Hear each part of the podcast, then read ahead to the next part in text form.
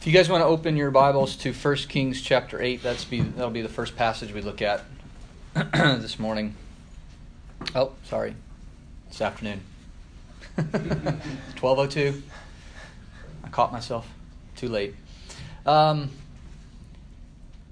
I I have always had trouble like being one of those and I don't mean this disparagingly, but I mean like disparaging for me. One of those rejoicing Christians right? I mean, if you've been a Christian long enough, and if you're like me, you know that there's something about those Christians that rejoice as opposed to me, right? Me, I'm, you know, the world is bad, and you know, sometimes Christians are bad, and then I look at myself in the mirror, and sometimes I'm bad, and, and those things are hard, right? They they they keep me from rejoicing. Um, I think each of us we have our own reason. If we're not rejoicing constantly, or we have trouble rejoicing, I think we have each our own struggles. Um, you know, for me, it's because I'm I'm a judgmental person.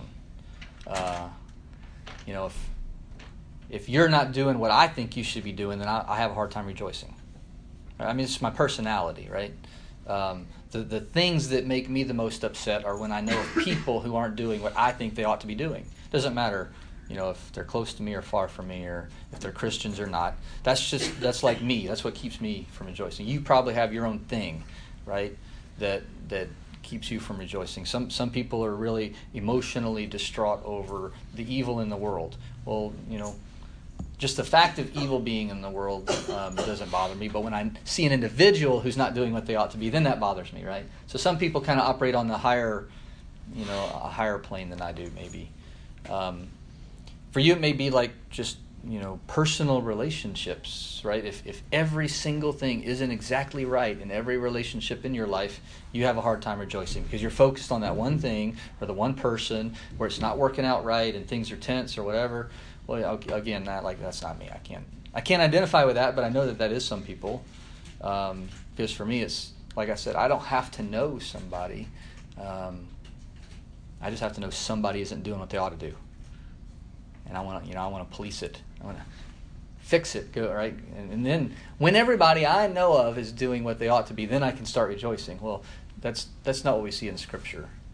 Um, I want to look at three instances in the Old Testament first, some examples of rejoicing that I find um, in some way remarkable, and I'm, I'm hoping we can pull some uh, some principles out of the rejoicing that was there um, that we can use in our lives to be more joyful people. Uh, some of the songs that we sang this morning were were pointed to that, and if you think if you can think about some of the things that we sang, what Jesus has done for you, um, where He's transported you or transplanted you from and to, as far as kingdoms, right? We don't have a, a, a good reason not to rejoice doesn't matter what's going on around us or if people are doing what they ought to do or not. Uh, Jesus did beyond what he ought to do.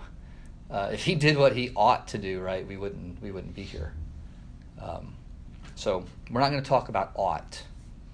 Uh, we're going to talk about rejoicing because what he did.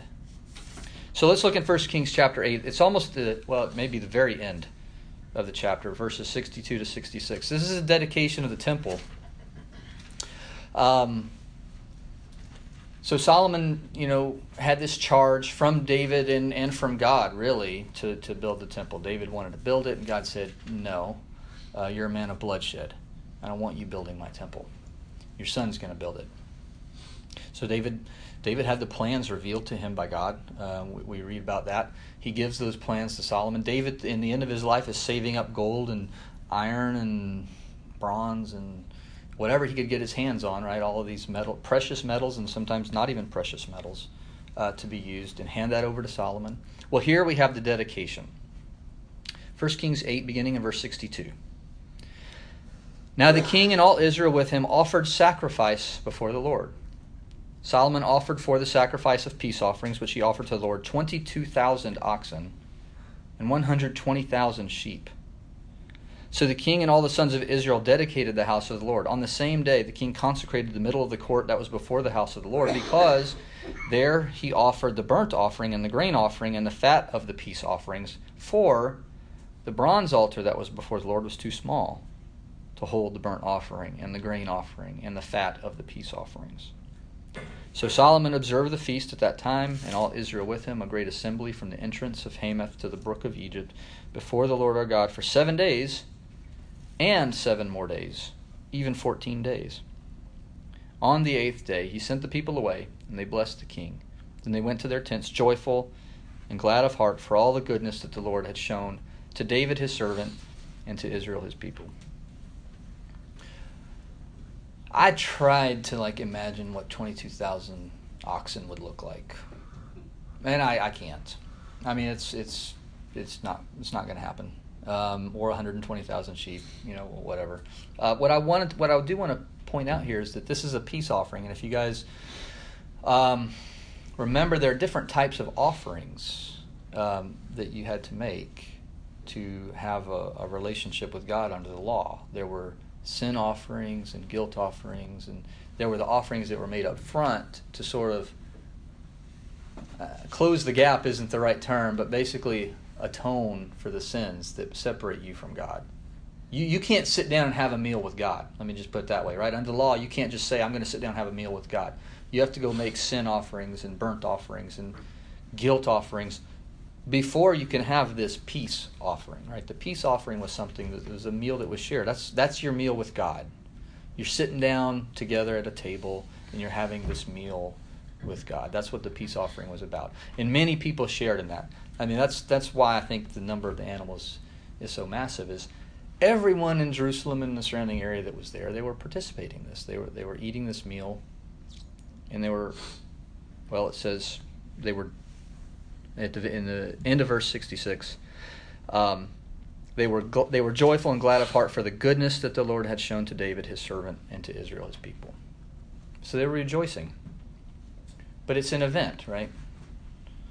Um, this kind of offering happened more often than just here at, at the dedication of the temple. But this is a this is a particular event, and then they went home happy, and the event ended. Right on the eighth day, they were sent home. All right, other than the mass of animals and the fact that it was a peace offering that all these people were sharing in a meal, that's really what I wanted to pick out of this instance. I want to move now to Second Chronicles chapter 30 and look at another feast, another rejoicing.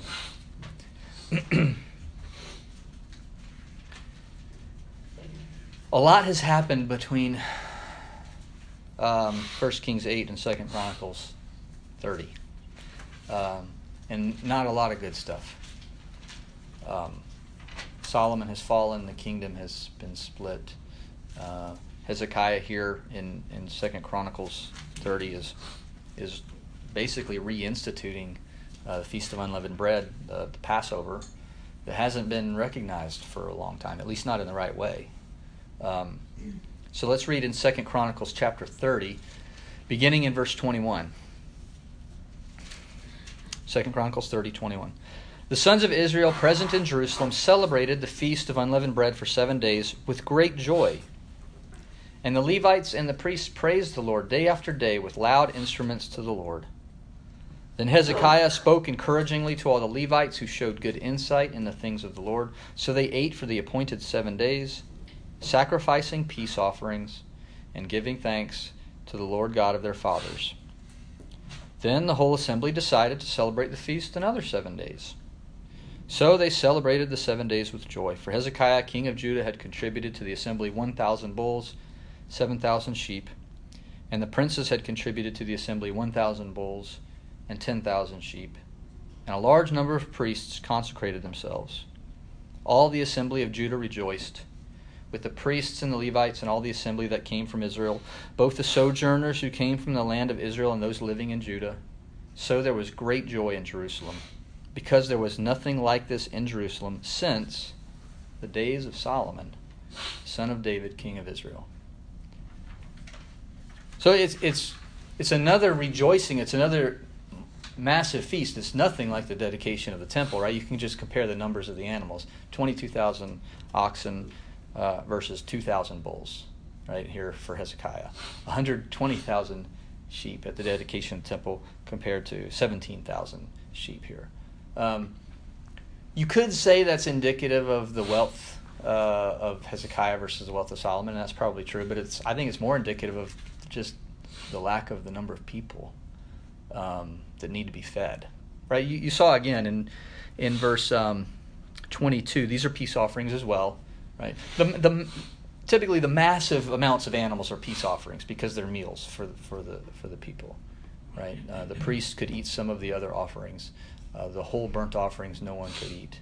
Those were those were burnt holy to the Lord. We read in the last one in 1 Kings 8 the fat even of the peace offerings the people couldn't eat. Even of the peace offerings the fat had to be taken out and burnt separately to God. That was that was for him. And they had so much fat at the dedication of the temple that they had to they had to consecrate another area of the court. They're like the altar that was built wasn't big enough to burn all the the right? The grain every offering that was given had to have a grain offering with it. Every offering that was given, you had to take the fat out of the animal and go burn it. Well, they didn't have room on the altar of God to burn those things, so you had to consecrate another area to burn that. Right? That's that's what's going on there. If you get over the grossness of all the animal death and fat and all that stuff, right, and just think about the fact that these people are spending two weeks all together sharing meals with each other, and praising God because he blessed them with these things. In the case of Solomon, it was the temple. In the case of Hezekiah, it's reinstitution of what God wants, the things that he desires for his people. Um, you might think, well, okay, you know, we're supposed to do this for seven days. They got together, they had the feast for seven days. They're like, all right, let's go, and we got work to do. You know, I got a field, I got a house. Well, in both cases, right? The one we read in 1 Kings 8. And then here, they decided seven days wasn't enough. We're going to stay another seven days together, eating these meals with these peace offerings, glorifying God. One more I want to look at in Nehemiah chapter 8. Oh, and, the sad thing you notice was at the end, right? It says that that there was had not been such a Passover in Jerusalem since the days of Solomon. So I, you know, I, I tried sometimes to add the math and figure out how far it was from king to king or whatever. But you know, Hezekiah was was basically king of Judah um, when uh, Israel was taken kept into captivity. So between Solomon and, and that happening was a little over 200 years. so maybe, you know, some people who were devout, you know, they kept the Passover, right? Um, but Jerusalem hadn't seen anything like what Hezekiah did for over 200 years. So that's a little sad, right? Um, but still, it happened, right? It, was a time of rejoicing. Now let's look at Nehemiah 8. This is, this is the return from captivity uh, or not the return, but after the return from captivity. So again, a, a lot's happened between Second Chronicles 30 and Nehemiah 8. Judah has fallen, just like Israel fell, take, been taken into captivity, and a remnant has returned. Nehemiah chapter 8, beginning in verse 9.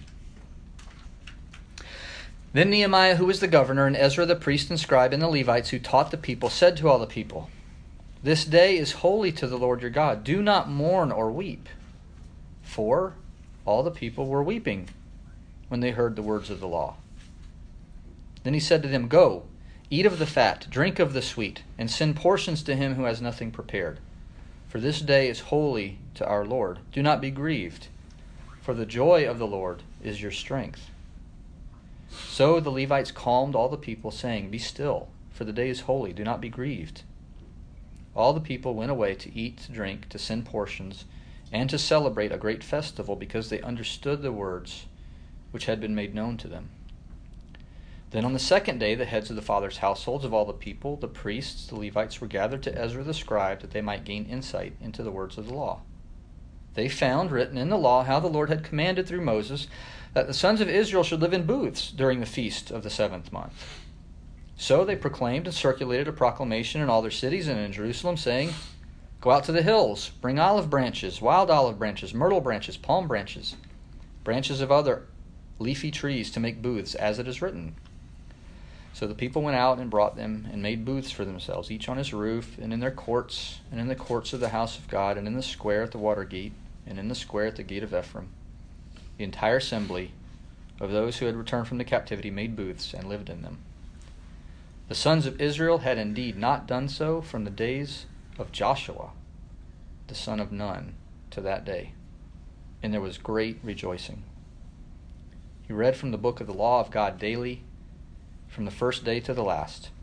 And they celebrated the feast seven days, and on the eighth day there was a solemn assembly according to the ordinance.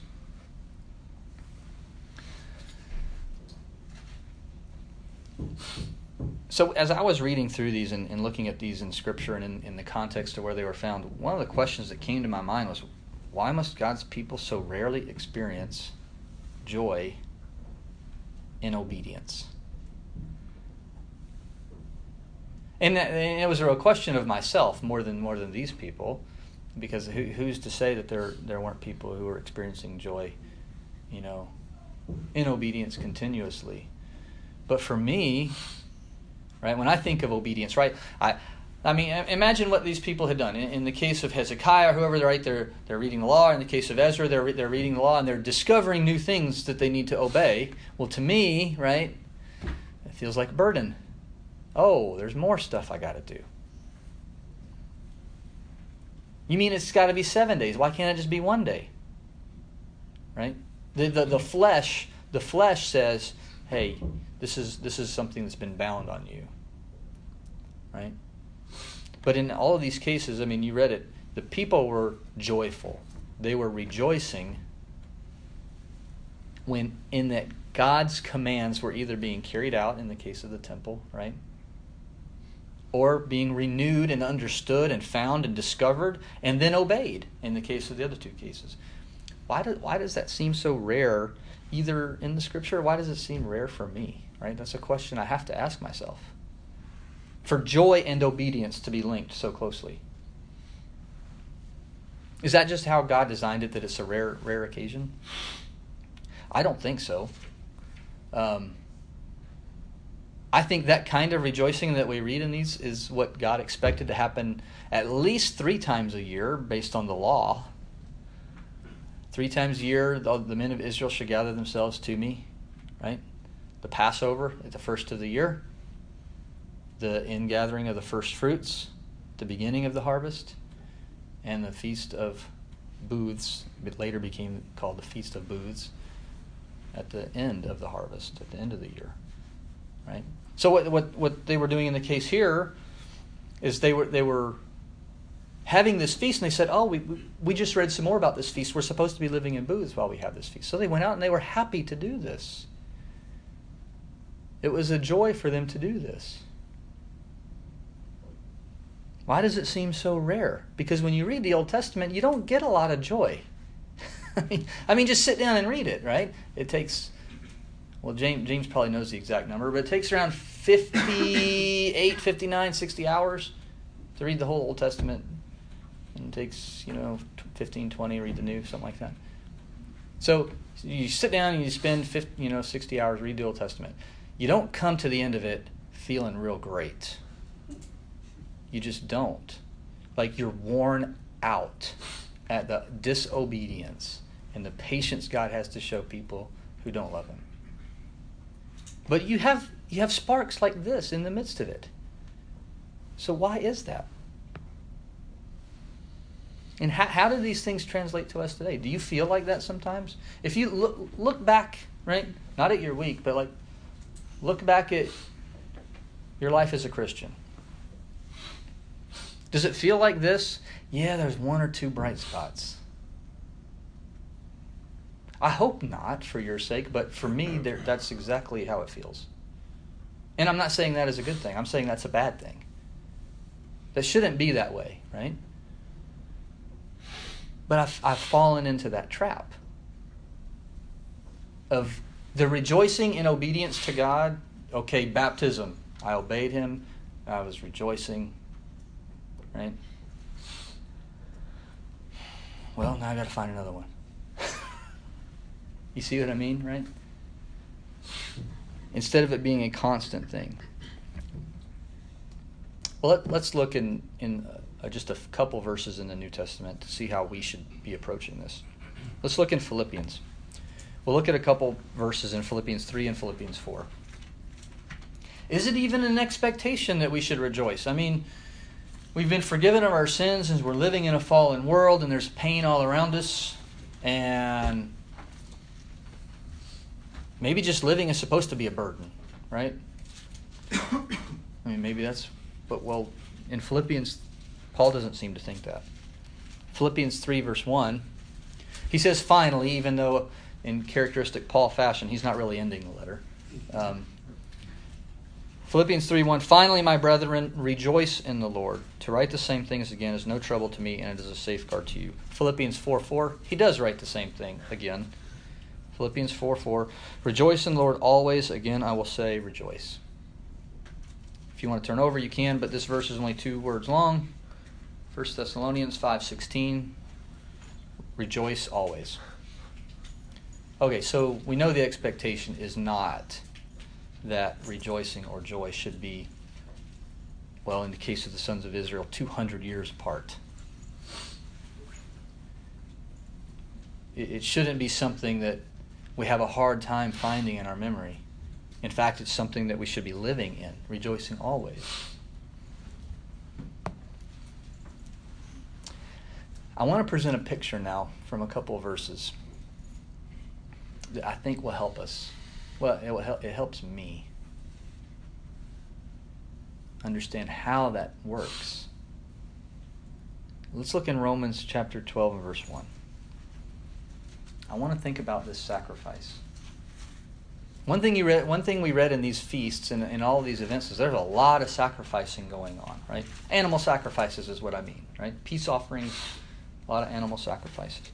Romans 12 1 you know, the first 11 chapters of Romans are heavy. I mean, we're talking theological heavy, deep stuff. 12:1 starts the conclusion. Therefore, because of all this deep heavy stuff I just told you that you're going to have to swim through for the rest of your life, I urge you, brethren, by the mercies of God, to present your bodies a living and holy sacrifice, acceptable to God, which is your spiritual service of worship or reasonable service. Present your bodies a living and holy sacrifice. Well, I thought Jesus was the sacrifice.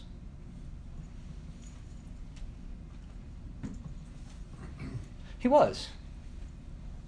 Right? He was the sacrifice that, like I said earlier, closed the gap. There's no way for me to go sit down and have a meal with God, have a relationship with Him, because of my sins.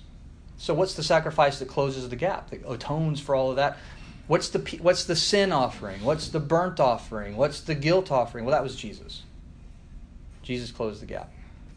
I would submit to you that now we're the peace offering, we're the peace sacrifice. Daily. Right?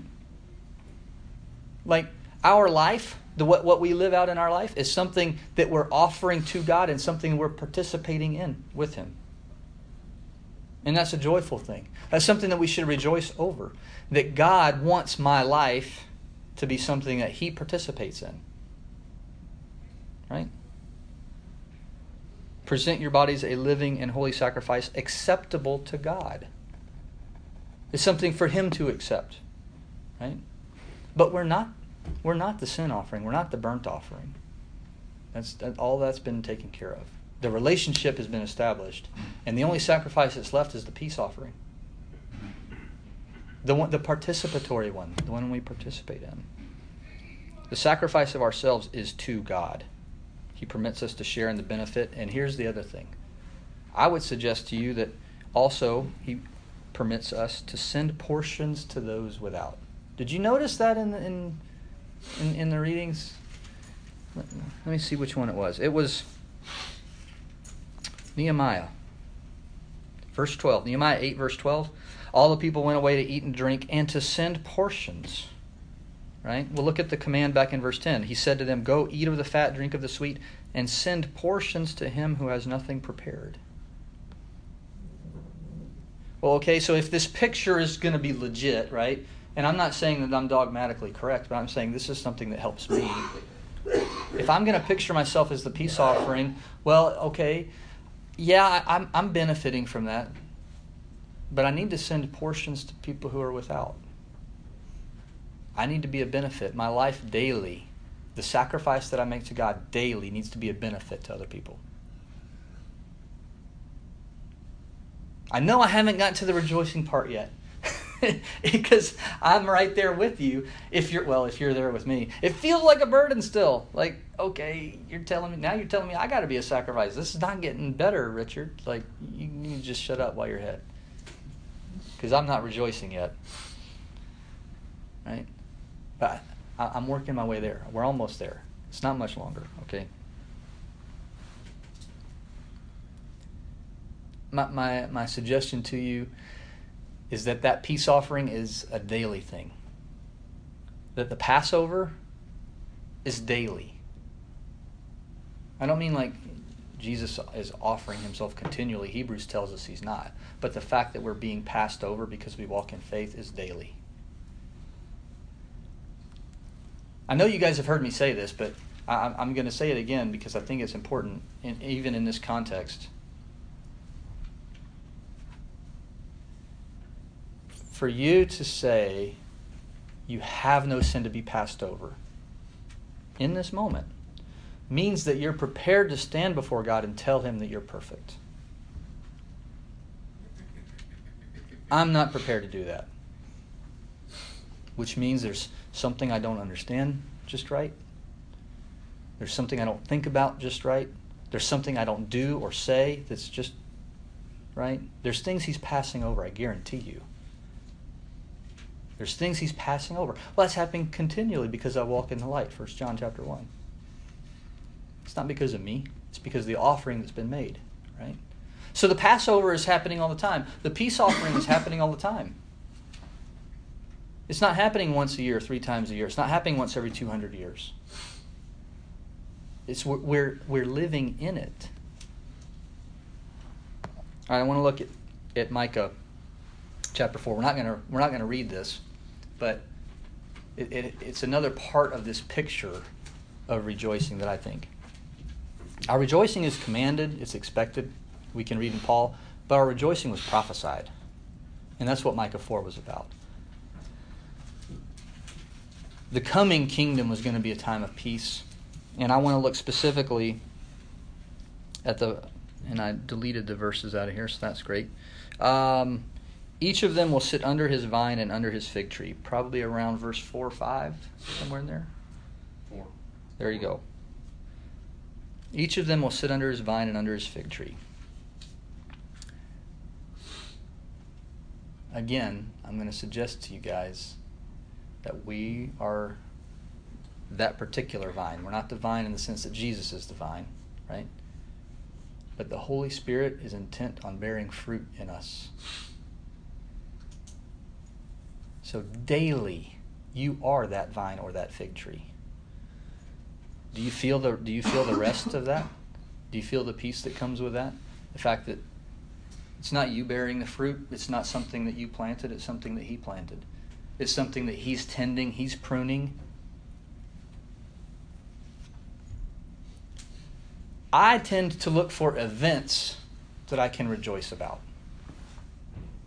And like I said earlier, for me, that event would be somebody not doing what they ought to do, they start doing what they ought to do, and I'm going to be happy. It's the wrong way to go about it. I'm living. I'm living the event right now. As a Christian, I'm living the event for which I should be rejoicing right now. I am the garden that was planted. I am what's bearing fruit not of my own. He's doing it through me. I am the peace offering. I am sharing in this meal with God on a daily basis. And here's where I think, for me anyway, the rejoicing comes in.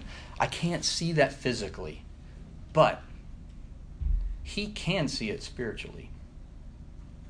I mean, for, for God to look at us, right, in, in His glasses of his his lenses of spirit, right? I'm not saying he can't see us fleshly, but I'm saying if if we can imagine what we look like in, in the spiritual realm, it's as real as what we're looking at today, right?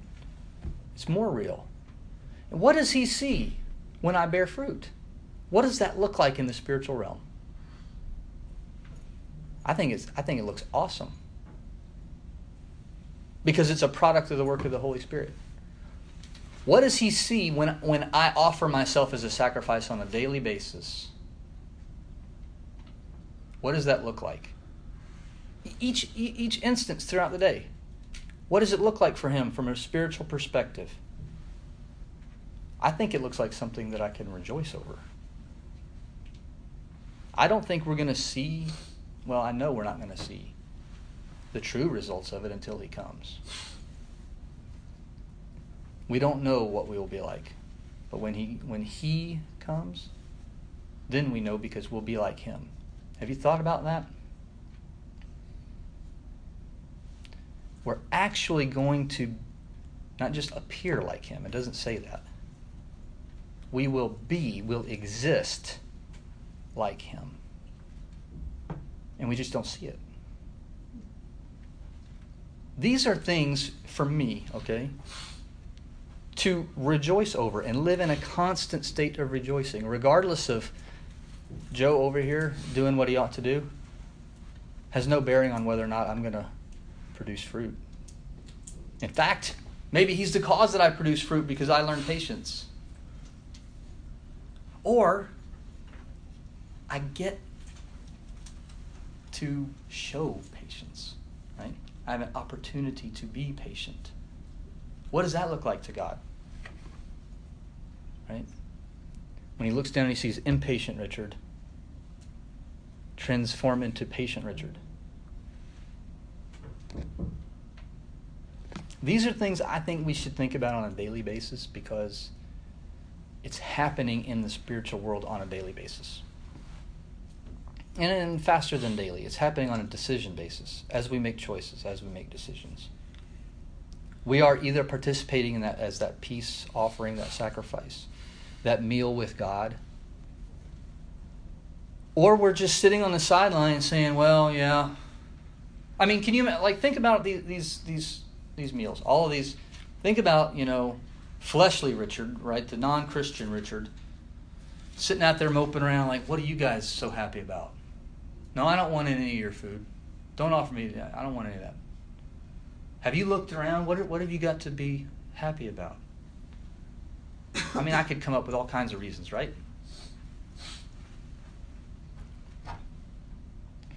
The problem is, I do that now as a Christian. And that's, that's a real problem. Instead,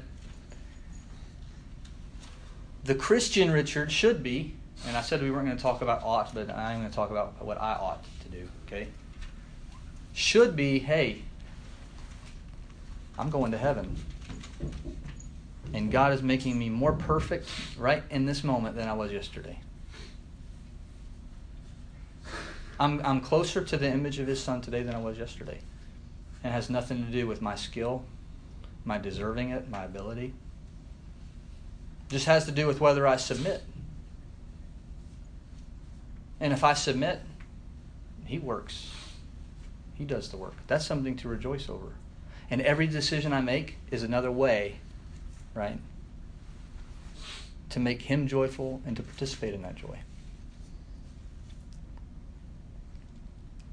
So here's here's that's that's all the, the passages. That's all the points I wanted to make. Here's here's my I guess suggestion or application